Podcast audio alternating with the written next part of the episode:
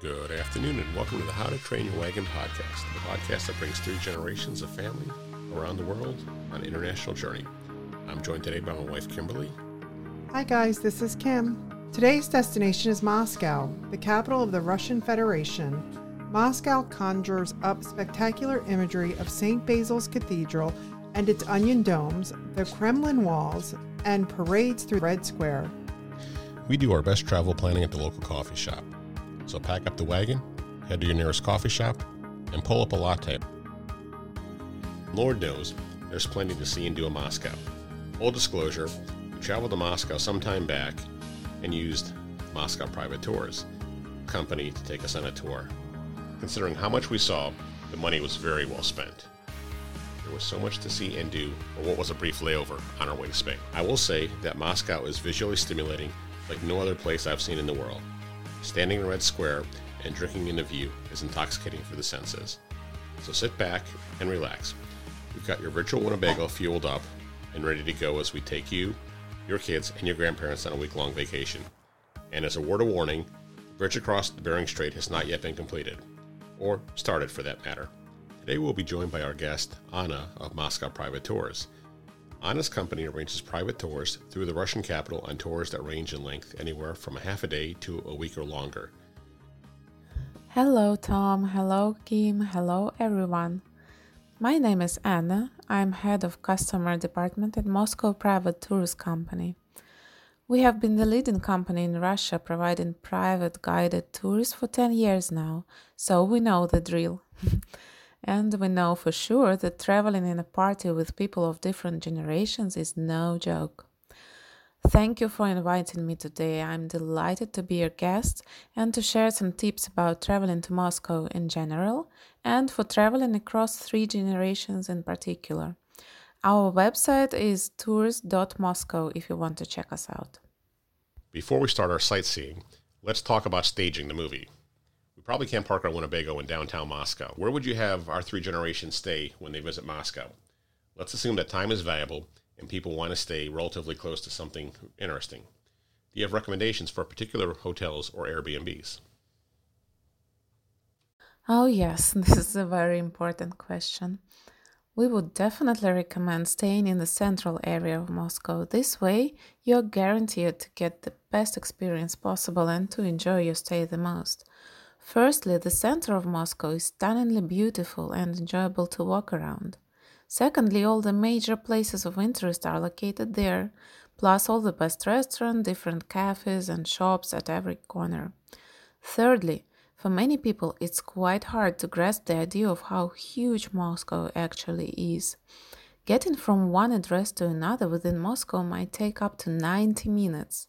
So, ask yourself if you really want to spend 40 minutes every day, just one way to get to some attraction or not? I don't think so. So, now if we look at uh, accommodation options, of course, all the most luxury hotels are located in the center of the city and are more expensive than those located further away from the Red Square. But even if you're not planning to stay at a five star hotel, make sure that you check the prices anyway. As, for example, Metropole Hotel in Moscow often offers seasonal deals, and if you get one of those, you can book your stay at this luxury historical hotel at a price comparable with a four star hotel, which is a good deal. Other top hotels right near the Red Square are National Hotel, Four Seasons, Ritz Carlton, and a tiny bit further away, St. Regis Hotel. But mm, there are also quite a lot of decent three and four star hotels situated within a commutable distance, which can be a good alternative to those five star hotels that I've mentioned. We suggest looking at accommodation options located in Tverskoyski district and Dorogomilova.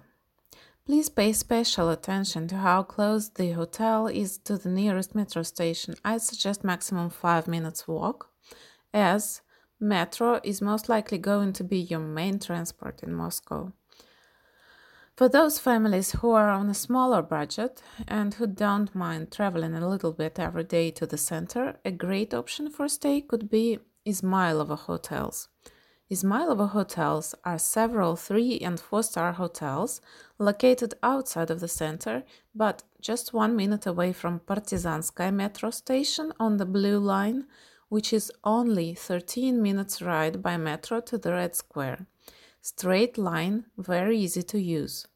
And the prices in this area are considerably lower, while the hotels are decent.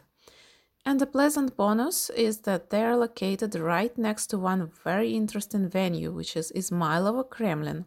This is a perfect place for buying souvenirs, and on weekends you can explore a real flea market there. So we arrive probably with a bit of jet lag. What are some of the easy things a family could take in during their first day, as some of them are going to be very excited and then some are going to need a nap? This, of course, depends on how much time you actually have left of the day. The thing is that you should add around two hours, give or take, after your plane landing time. That will be the time when you most likely arrive at your hotel and check in. With that in mind, if you still have a big part of the afternoon and enough stamina left, the best option would be to take a private guided tour so that your guide can provide some extra care that you need on that day and lessen that little first shock of arriving at a new place and not knowing anything. It is the best way not only to see the major attractions of the city, but to learn how things generally work in Moscow and Russia. How to use metro on your own, which you are going to use a lot, believe me. Which places of interest are worth visiting in the next days? Which restaurants or shops to go to in your area and which ones to skip? Even if you usually do not take any guided tours, I'd say that this one is a must, and it will be the best investment of your trip as it saves you time and nerves and probably money to get answers to all your questions and plan out the rest of your stay in the best way. If your plane lands in the afternoon, you will probably be quite tired, and in this case, it is better to just stick with a nice, relaxing dinner we would recommend to pick some restaurant which is close to your hotel and it would be a good idea to book a table in advance. As some of the restaurants in the city center are very popular, they sometimes do not take walk ins, especially if you are more than two people or if we are speaking about a weekend. Another thing is if you have limited time in Moscow and less than three days in the city. In that case, you would want to spend your time here wisely and in the most effective way, considering that there is a lot to see in Moscow. But don't get stressed, we have a solution for you. We have a short evening tour by car, which takes you to the main landmarks of Moscow in just two hours. So, it is going to be a relaxing ride for you after dinner we can start the tour at 8 or 9 pm. And the greatest thing here is that you will see the most famous buildings of Moscow beautifully illuminated. Make sure that you take a lot of pictures as they are all going to be amazing. Wow, sounds like a great first full day. Many tourists to Moscow may understandably expect cold weather. That's not the case for us. Of course, the day we went to Moscow, it was 96 degrees and sunny. Not too humid, but very sunny and hot. And especially getting off of a flight, be sure to purchase the bottled water before you go out of the airport or any passing convenience store. It is very hard to get water on the streets in Moscow. And you're going to need that to stay hydrated as you walk about Moscow during the day. Now, one of the treats in Moscow was grabbing ice cream, as Anna noted, at the GUM department store. Another highlight in the vicinity of Red Square was that some of the smaller churches also operated small bakeries. So, especially when you landed off that flight and you're walking around Moscow early that morning, being able to walk into one of the bakeries, grab some fresh bread and breakfast pastries early in the morning was quite enjoyable. That was a highlight for us. We got a delicious peach pastry from an older lady who worked at a church who made everything homemade. Talk to me about waking up after a good night's sleep. People may wake up at different times. What is a good Russian breakfast? How can the early risers get a great bakery and coffee experience? Once again, if you're staying in the central area of the city, you will have dozens of options close to your hotel to choose from, but there are some special ones. For instance, brunches in Metropole Hotel are legendary. You can have a brunch there even if you're not staying at the hotel. Another place with famous delicious breakfasts is Grand Cafe Dr. Zhivago located at the ground floor of National Hotel. Then there are plenty of chains of cafes and bakeries located all around the city where you can enjoy a European breakfast with some Russian dishes as well. Those are, for example, Khlebaev Brothers and lots of different coffee shops and bakeries at every corner. In general, I'd say that finding a good place to eat in Moscow is not going to be a problem.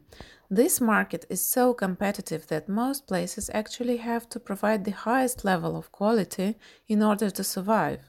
So, if you see a place that you like visually, it's probably going to have some good food inside, so don't hesitate, just go in and try.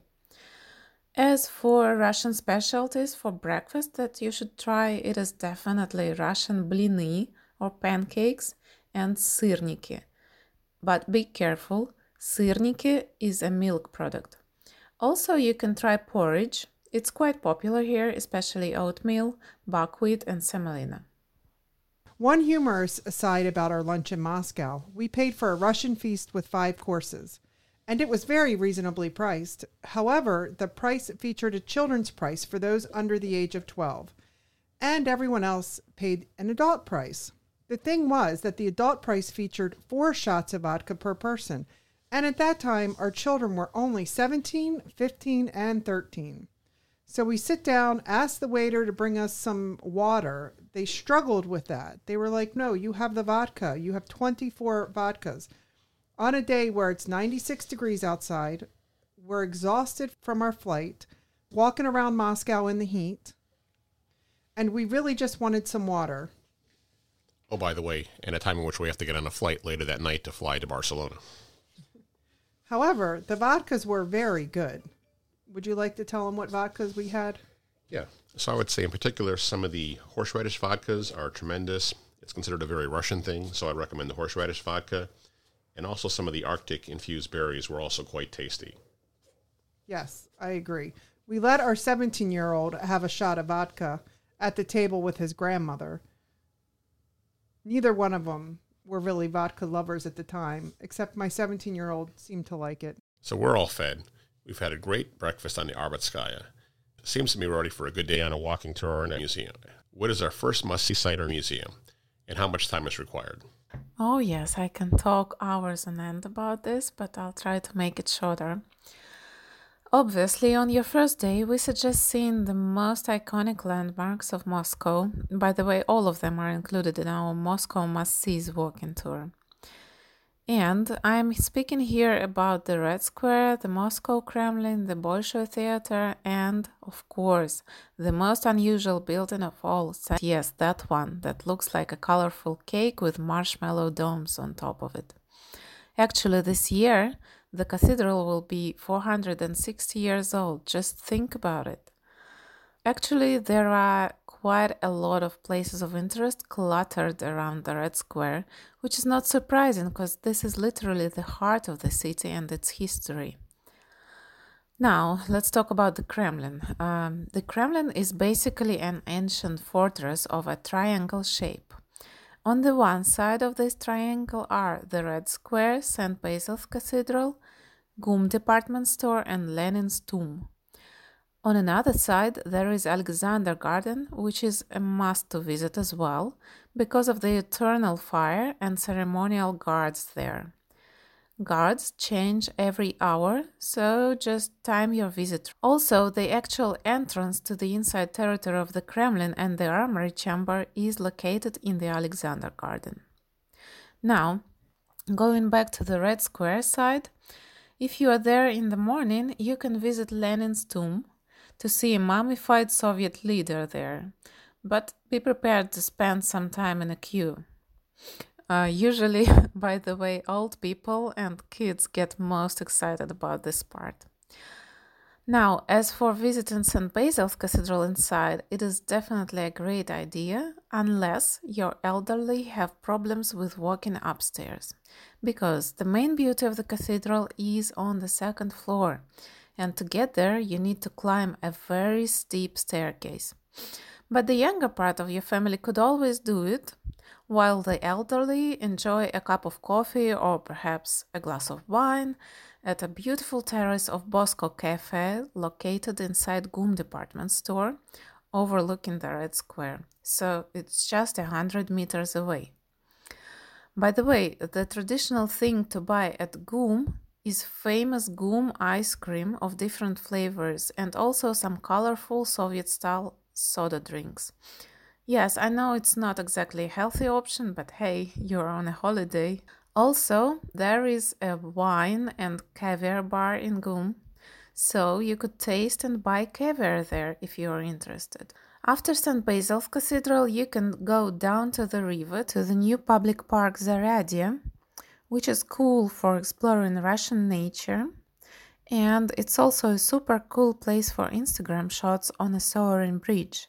And also, if you go inside the media center, you can book a 5D experience, which is Flight over Moscow.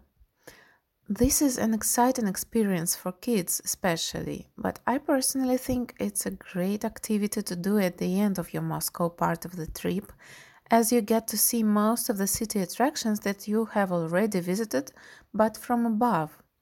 And it will definitely be fun for all of you to recognize those places and glance at them one more time.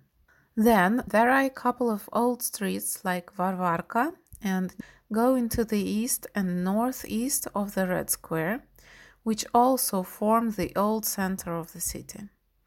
At the end of Nikolskaya Street, you will see Moscow Children's Store, and if you go on top of it, there is an observation deck on the roof there, from where you can see the whole center from above, which is a spectacular view, of course.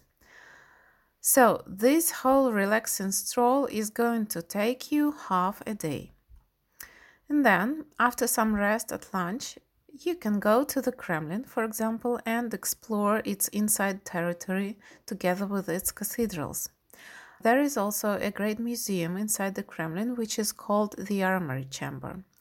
It holds a collection of Russian precious items, jewels, including Fabergé eggs, Russian Tsar's clothing, thrones, royal carriages, etc., etc. One thing that you should keep in mind is that access inside the armory chamber is limited per day.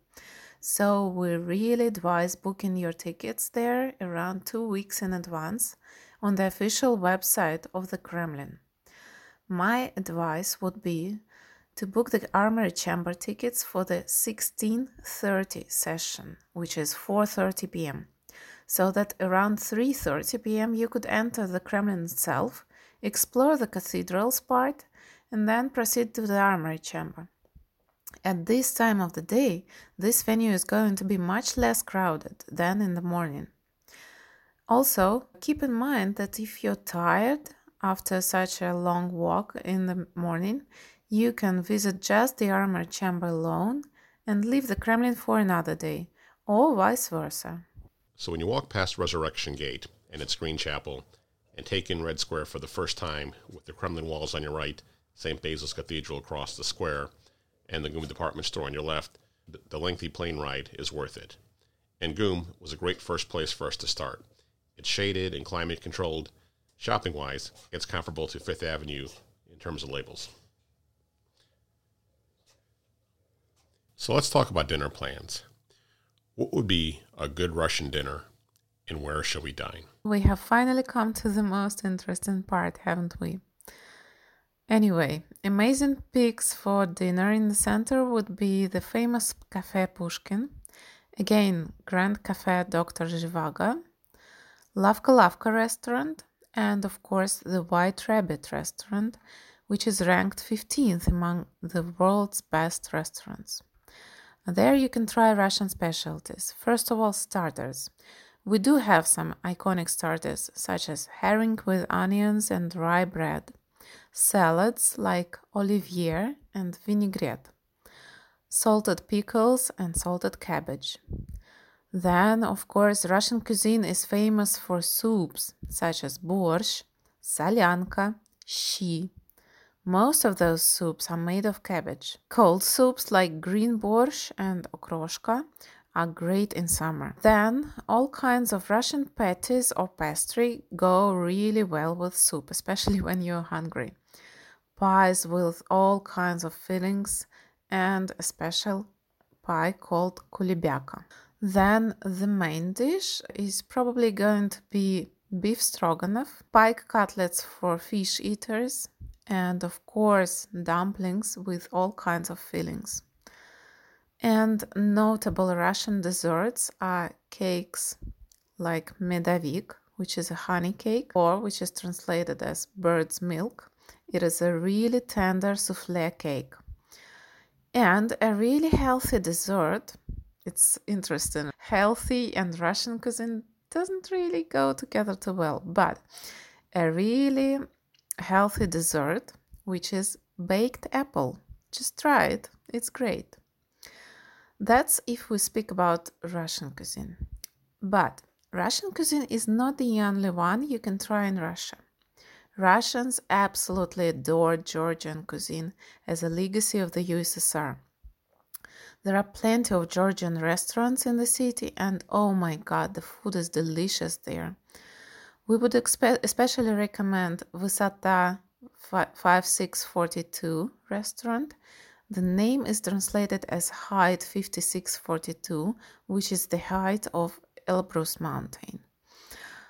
Also, an amazing chain of Georgian restaurants is restaurants that can be found in many areas of the city. The specialties of Georgian cuisine are all kinds of meat cooked on open fire, vegetable dishes, Georgian cheese pastry called khachapuri, just like the name of the restaurant, and as for the drinks, Georgian wine is quite decent actually. And also, you might as well try Georgian vodka, which is called chacha. But careful, it can get you drunk without you even noticing. As for the kids and picky eaters, Russian and Georgian cuisine is actually a win win in this case, as almost all kids love dumplings and kebabs and cheese pies, which are so close to pizza. But if that's not the case, most of restaurants in Moscow offer a special ch- children's menu where you can find the usual set fries, chicken nuggets, sausages, spaghetti, pizza, etc. Of course, McDonald's and Burger Kings are also available and are everywhere. By the way, a lot of our guests actually say that Russian McDonald's is one of the best. So, if you are up for some unhealthy snacking, just check it out. So, for an evening of entertainment, the family will naturally be curious about the Bolshoi. What should families expect for an evening at the Bolshoi? Also, on our third day, tell me about the Sergiev Posad, Trinity Lavra, and a tour by train with kind of following up with day four with the river tour in Gorky Park. I have already mentioned we have a perfect relaxing two hour night Moscow tour to see all the beautiful venues with amazing illumination on. Then, of course, in the evening you can dive into some cultural experience that Moscow has to offer. And the first thing here that comes to mind it is of course Russian ballet. If you want to enjoy a ballet performance, then it is quite realistic to book the tickets to the Bolshoi Theater online for a normal price. But it has to be done a month or so in advance at the official Bolshoi Theater website. So it is possible to get in there without having to pay crazy money. If the ballet is too boring for your kids, you should opt for Russian circus instead. Moscow has several circuses and rich circus traditions, but we would recommend visiting Nikulin's circus in particular. And for those who want to have some fun in the evening, you should go to Patriarch Ponds area of the city for some bar crawling experience and to the Red October district for some dancing and clubbing experience. Also some nice bars outside of that area, Mendeleev bar, Schrodinger's cat bar, Tema bar and the oldest and most reputable clubs of Moscow, Paganda, Gypsy, and 16 Tons. And a newly opened conglomeration of bars is a place called Profsoyuz is also worth checking out. Those are 22 bars united under one roof. Actually, lately, this kind of united different food corners has become really popular in Moscow and even if you're not risking trying out this bar venue with 22 bars in it, you should at least go and check out Depot Food Mall. This place unites more than 200 food corners of all possible cuisines. That's a great place to spend an evening for the younger part of your team. If we're lucky enough to have a day five, I think it's safe to say that we've seen enough where we can operate on a few different schedules. Some people are shopping. Where would you have three generations shop? GUM is impressive, but it's almost too high end for most forms of shopping. Also, while some may be shopping, some may be interested in military history and a World War II museum. I've seen the Tank Museum tour online. Any insight for those looking into a military history tour? My answer is yes, definitely yes. Moscow has loads to offer. So, if you want to get the most of it, of course you should stay longer, as there are still lots of options left. For example, you could venture to Sergiev Posad, which is another city of Golden Ring, 80 kilometers away from Moscow. This place is like Vatican for Russians. You can go there by car or by train. This is a half day trip. It is definitely suitable for your parents, by the way. Another lifetime experience is visiting Patriot Park near Kubinka Tank Museum, which is also around 80 kilometers away from Moscow. This is the place for all boys on the earth from the age of 5 till 95 and I'm sure some for some girls as well. By the way, we have one female guide who can professionally shoot almost all kinds of weapons. So, back to the park. There you can see all kinds of tanks, old and new, military vehicles, shooting stations, you can try out tank, plane, and even ship training st- simulators and shoot all kinds of weapons. For this trip, you will need a car or a taxi and an interpreter. Then, if you don't want to go outside of Moscow, you can stay in the city and then you can visit VDNH Park. This place is like a time machine that lets you see the best of the Soviet period of our history. This place is nearly 90 years old and has recently been restored to its original looks of the 1960s. This is really a must see to visit. Plus, it can be combined with a visit to the Museum of Cosmonautics, a, a totally unique experience for those who are curious in space exploration. Parents of smaller kids would want to combine this visit with going to Moskvarium, which is the biggest aquarium in Europe with hundreds of sea creatures, including dolphins and even orcas. And another venue for kids and teenagers is a new amusement park called the Dream Island. Just don't build your hopes up. It's a good way to, to entertain kids if they are bored, and good roller coaster rides but it doesn't actually fill you with that magical atmosphere that Disneyland or other theme park would. Here I can think of another great idea for all three generations. It is to visit Panorama 360 observation deck on the 89th floor of the Federation Tower of the Moscow International Business Complex. It is the highest 360 degrees observation deck in Europe.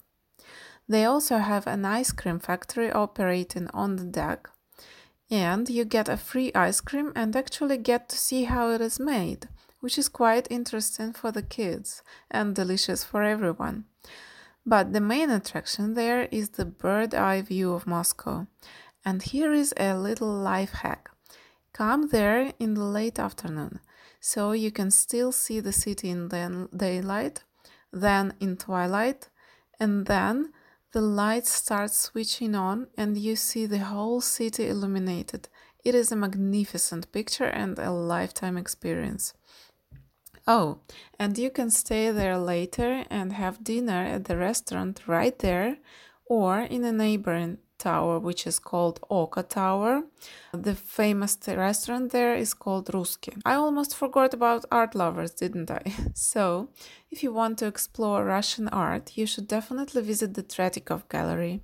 The main building is located at Tretyakovskaya metro station. That's logical, right? It is also an enjoyable, slow paced activity for people above 50. And one more tip for everyone don't be scared to explore Moscow metro. The whole of the brown or circle line is a masterpiece. So just hop on a train and go out at every station to take pictures.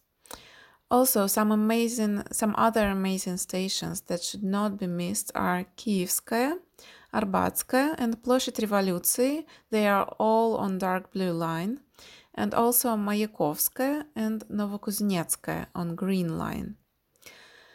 Okay, and now the last but not least, souvenir shopping. The iconic items to bring home from Moscow are usually vodka, caviar, but be careful here, you're only allowed to bring 250 grams of black caviar per person, or you might get problems with the customs. Then, of course, comes matryoshka doll or nesting doll, as some people call those. That doll that holds inside like 10 more smaller dolls. Then, fur hats, real fur or fake fur, it's all a popular gift. Sometimes the fake fur ones are just great for love with friends. There are also a lot of beautiful and intricate applied art item, items that you can buy in Moscow. For example, Zhostovo trays, Gzhel dinnerware, Palekh casket, wooden caskets, Khokhloma wooden dishes, beautiful colors, colorful scarves, and the list can go on and on. And I have already mentioned Izmailovo Kremlin and Market. That's a great place to purchase all of those items on the list. We've got two days left. I know that Moscow Private Tours also advertises a tour to Vladimir and Suzdal, two Golden Ring cities. What is the Golden Ring and what should they see in Vladimir and Suzdal?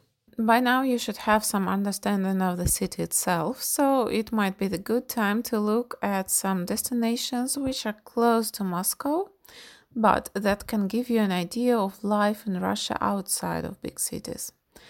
We believe that going to Vladimir and Suzdal towns is just what you're looking for here.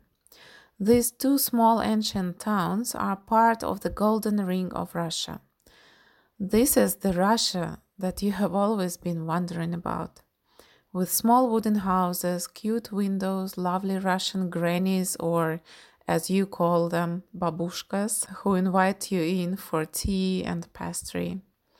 You will get to see Suzd, one of the oldest towns in Russia, where you can enjoy the sight of Russian wooden architecture. That Russians can build wooden structures without a single nail, don't you? There you can also see how peasantry in Russia used to live. Visit Suzdal Kremlin. Yes, we have more Kremlins everywhere around Russia, but they're smaller than the Moscow Kremlin. And there you can visit a big monastery. The town of Vladimir is famous for being a capital of Orthodox Russia in the past. It's famous for its Golden Gates Museum, its cathedrals, and Museum of Applied Arts, where you, you can actually buy a lot of very good souvenirs. Now, the best way to get to Vladimir is by a bullet train from Moscow, Yaroslavsky train station. Suzdal is around 20 30 minutes drive from Vladimir by car, so from there you need to take a taxi. This trip is going to be a whole day trip, but at a relaxed pace, plus you get to rest in the train. The train is fast and very comfortable. We wouldn't suggest to try and go to Vladimir by car because it might take you up to four hours. It's a no go. One of the most consistent pieces of feedback we receive is that the best travel experience is when tourists can interact with locals in a way that forces them to leave the bubble of compartmentalized travel. Where would our three generations best get to interact with the locals? Okay, this is a great question. I guess when it comes to interacting with locals, the first question that comes to everyone's mind is Do people in Russia actually speak English?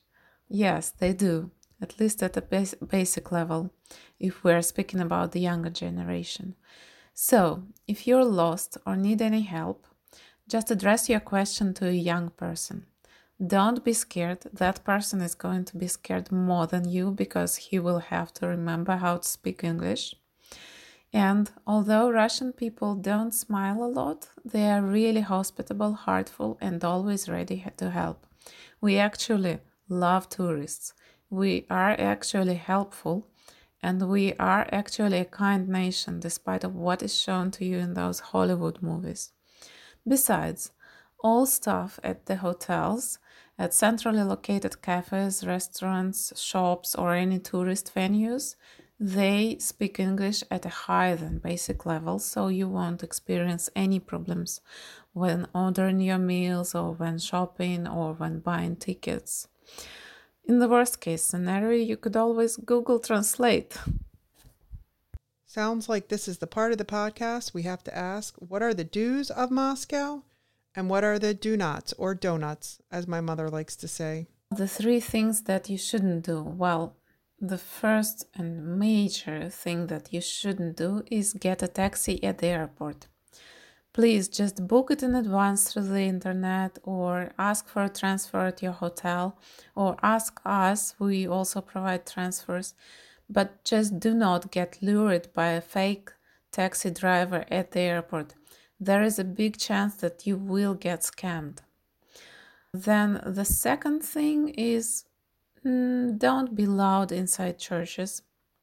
Russians can be a bit sensitive when it comes to religion and the third don't is don't be scared. Moscow is one of the safest cities, and it is true.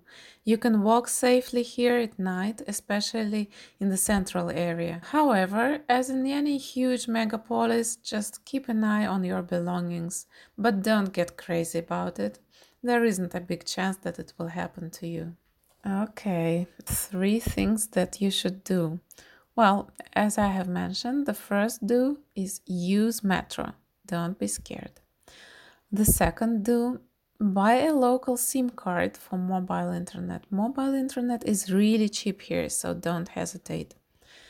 And the third one, of course, choose Moscow private tours. We will make your holiday really special. Thanks to you and Moscow Private Tours for spending time and answering the questions today again, we really enjoyed our time in Moscow. We could not have seen and had the experience we had without you and, and, Moscow private tours walking us around Moscow and helping us get the most out of our limited time in Moscow. So before we wrap things up, I just want to give you an opportunity to put you on a soapbox and speak to why Americans should travel to Moscow and experience uh, Moscow over the course of a week. What can I add? Moscow is a turbulent mix of modern Soviet and Tsarist Russia. Everything is colorfully mixed up in this vibrant city. And recently we have had a breakthrough with navigation in English thanks to the Football World Cup in 2018. And now Moscow is as comfortable as it can be for foreign people as well. This is really a super holiday destination where you can experience anything you like. Just make sure you book enough days here. This is a city you won't ever forget, we can promise you that. And once again, we at Moscow Private Tours Company are here at your service to build the perfect itinerary for you and show you the best of our city. You can check out our website at tours.moscow. See you in Moscow. We invite our audience to subscribe or follow our podcast. This is available in the Apple Podcast application, Spotify, and all major podcasting services. We're also launching a segment where we answer questions in a mailbag. We had a question from Kathy about Iceland in two weeks on the Ring Road. She asked if we would target one week on the Ring Road. Now, if you have one week, I would probably focus on the south coast with the places that include the waterfalls around Vik, the Glacial Lagoon, Svartifoss, and maybe finish up in Höfn. Or, alternatively, I'd consider a flight to Husavik and enjoy some of the northern attractions such as Lake Mývatn, Ásbyrgi, and Dettifoss. As always, you can reach us at the mail address howtotrainmywagon at gmail.com. Again, the email address is howtotrainmywagon at gmail.com. Look forward to hearing from you. Okay, that annoying bark means that Nugget the Corgi is asking to be taken outside to play fetch. Special thanks to Anna and Moscow Private Tours. Again, Anna's company is www.moscowprivatetours.com. A link appears in our show notes. Until we load up the Winnebago and get on the road next week, grab the kids and the passport. Oh, yeah, and please don't forget the grandparents.